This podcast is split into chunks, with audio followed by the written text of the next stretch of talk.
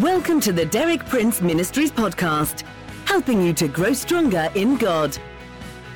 For more than six decades, best-selling author and Bible teacher Derek Prince has been a source of inspiration for millions of believers around the world. You too can benefit from his compelling biblical insights.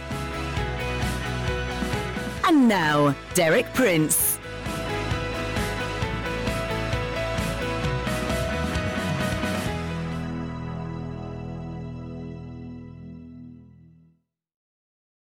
In my previous talks, I've given you a practical scriptural definition of repentance. First, the inward change of mind and will. Second, the expression of that change in appropriate outward action. I've also explained the great reason why we all need to repent. As stated in Isaiah 53 6, we all, like sheep, have gone astray. Each of us has turned to his own way, and the Lord has laid on him, Jesus, the iniquity or the rebellion of us all. So that's the universal problem of the human race. We've all turned to our own way, which is rebellion. The remedy for rebellion is repentance, turning back to God, forsaking our way, and starting to walk in God's way.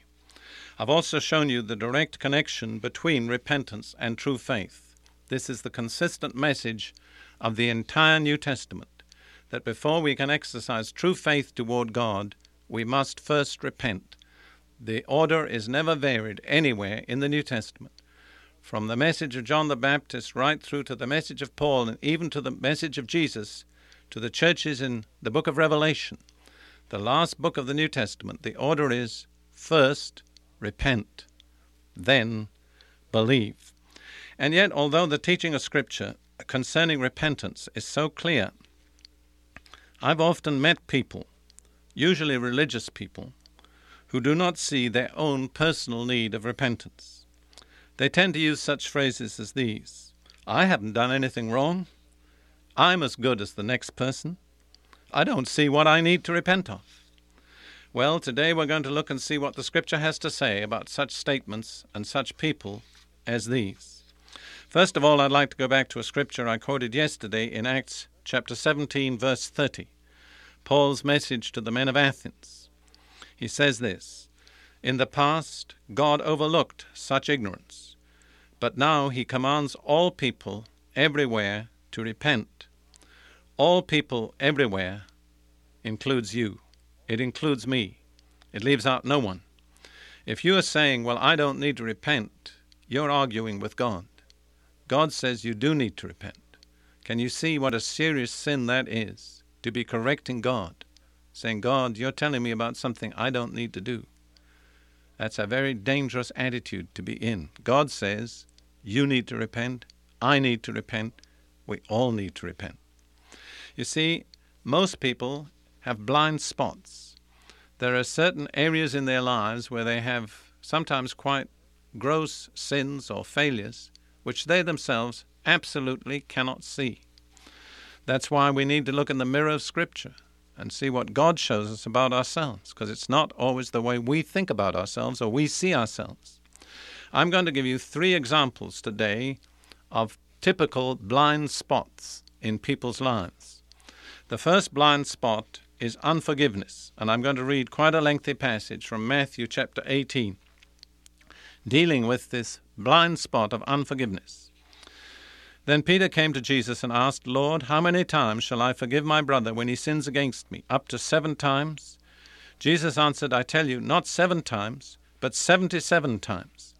And then he tells this parable to illustrate this principle.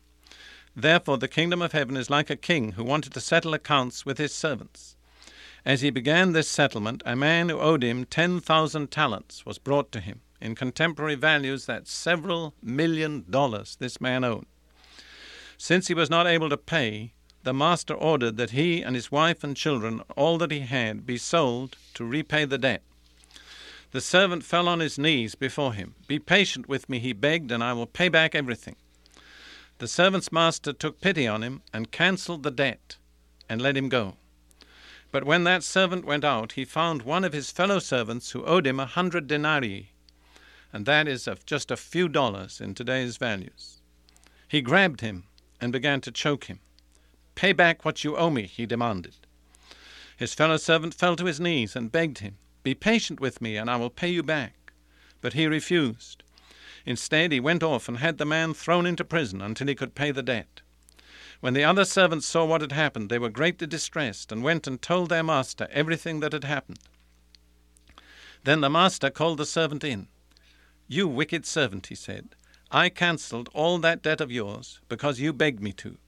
Shouldn't you have had mercy on your fellow servant just as I had on you? In anger, his master turned him over to the jailers. The literal Greek word is the tormentors, until he should pay back all he owed. And then this is the comment of Jesus This is how my heavenly Father will treat each of you unless you forgive your brother from your heart. So you see the application? Each of us is like that first servant in our relationship to God, who is our master. We owe him an immense debt, millions of dollars, which we have no hope of ever being able to pay. But we turn to God in mercy and he forgives us the entire debt. But then what do we do in our relationship to others? Do we go out and find somebody who owes us a few paltry dollars and say, I'm not going to forgive you, You've got to pay me. I won't offer you forgiveness. Jesus warns us that if we deal with others that way, then this will require that God deals with us, that He withholds His forgiveness from us because we have withheld our forgiveness from others. There's three very solemn lessons to that parable. The first is that unforgiveness is wickedness. The Lord said to that servant, You wicked servant, you see, I've preached in large congregations of Christians, several hundreds of people, when I've preached on the need for forgiveness of others and asked at the end how many people realize their need to forgive, usually at least half the congregation have raised their hands. Religious people, but with a blind spot, they didn't see the terrible sin of unforgiveness in their lives. They didn't realize the awful consequences it was bringing upon them. The second fact is that unforgiveness calls forth God's anger. The master was angry with that servant. The third fact is that unforgiveness puts us in the hands of the tormentors. For many years as a preacher, I wondered why so many Christians were going through so many forms of torment spiritual torment, mental torment, emotional torment, physical torment. I thought, how can it be? And then God showed me this principle if they don't forgive others, my judgment on them is to deliver them to the hands of the tormentors, and once they're in the hands of the tormentors, no preacher can get them out till they meet my conditions of forgiving their fellow men. So there's one blind spot that's common in the lives of many. Another blind spot is what I would call sins of omission. Listen to what James says in chapter 4, verse 17 of his epistle. Anyone then who knows the good he ought to do and doesn't do it sins. See, they're not merely sins of commission, there are sins of omission. We are sinners sometimes not because we've done something, but because we've done nothing. That's the very sin. When I was um, responsible for training African students in Africa some years back, I used to tell them this little parable of mine. I told them about two men. One man was out of work and his wife and children were starving, so he went out and stole bread to feed his family. And I would say to them, Was that a sin? Was stealing a sin? And they would say, Yes. I said there was another man, and I usually made him a teacher because my students were ambitious to become teachers, who was out in his best suit of clothes and he was walking across a bridge over a river and he saw a little child in the water drowning.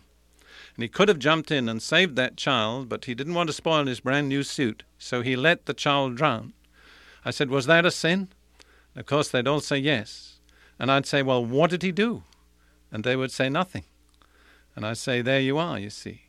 Sometimes doing nothing is a terrible sin. To him who knows the good he ought to do and doesn't do it, that's sin. And my students would always agree with me that the man who stole bread to feed his hungry children was much less of a sinner than the man who wouldn't spoil his brand new suit to save a drowning child. Could you be like that person? In a world where people are drowning all around you, where there's desperate needs, physical needs, material needs, spiritual needs, are you just preserving your brand new suit and walking around in your self righteousness? Perhaps God has never been able to show you what a sin that is. The third blind spot I want to speak about just briefly is self righteousness. Listen to this parable which Jesus related in Luke 18, verses 9 through 14. To some who were confident of their own righteousness and looked down on everybody else, Jesus told this parable. Two men went up to the temple to pray, one a Pharisee, the other a tax collector. The Pharisee was the religious man, the tax collector was the sinner whom everybody despised. The Pharisee stood up and prayed about himself. How typical, how self centered. God, I thank you that I am not like all other men, robbers, evildoers, adulterers, or even like this tax collector. I fast twice a week and give a tenth of all I get. But the tax collector stood at a distance. He would not even look up to heaven, but beat his breast and said, God, have mercy on me, a sinner. And this is the comment of Jesus. I tell you that this man, the tax collector, rather than the other, the Pharisee, went home justified before God.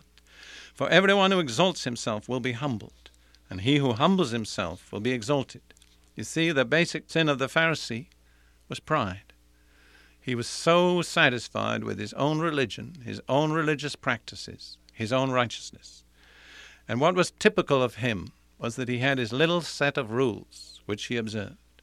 And they were rules that were taken from God's Word, but they were a very incomplete set of rules. They were tailored to suit his own convenience. There were certain things he did, certain things he didn't do. He based his righteousness on that.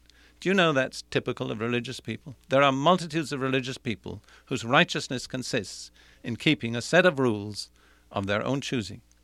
Could you be one of those? Could you realize that that's not acceptable to God? That you don't go home from church justified when that's your religion? Do you realize that your problem could be a serious one? Self righteousness, and you've been blind to it?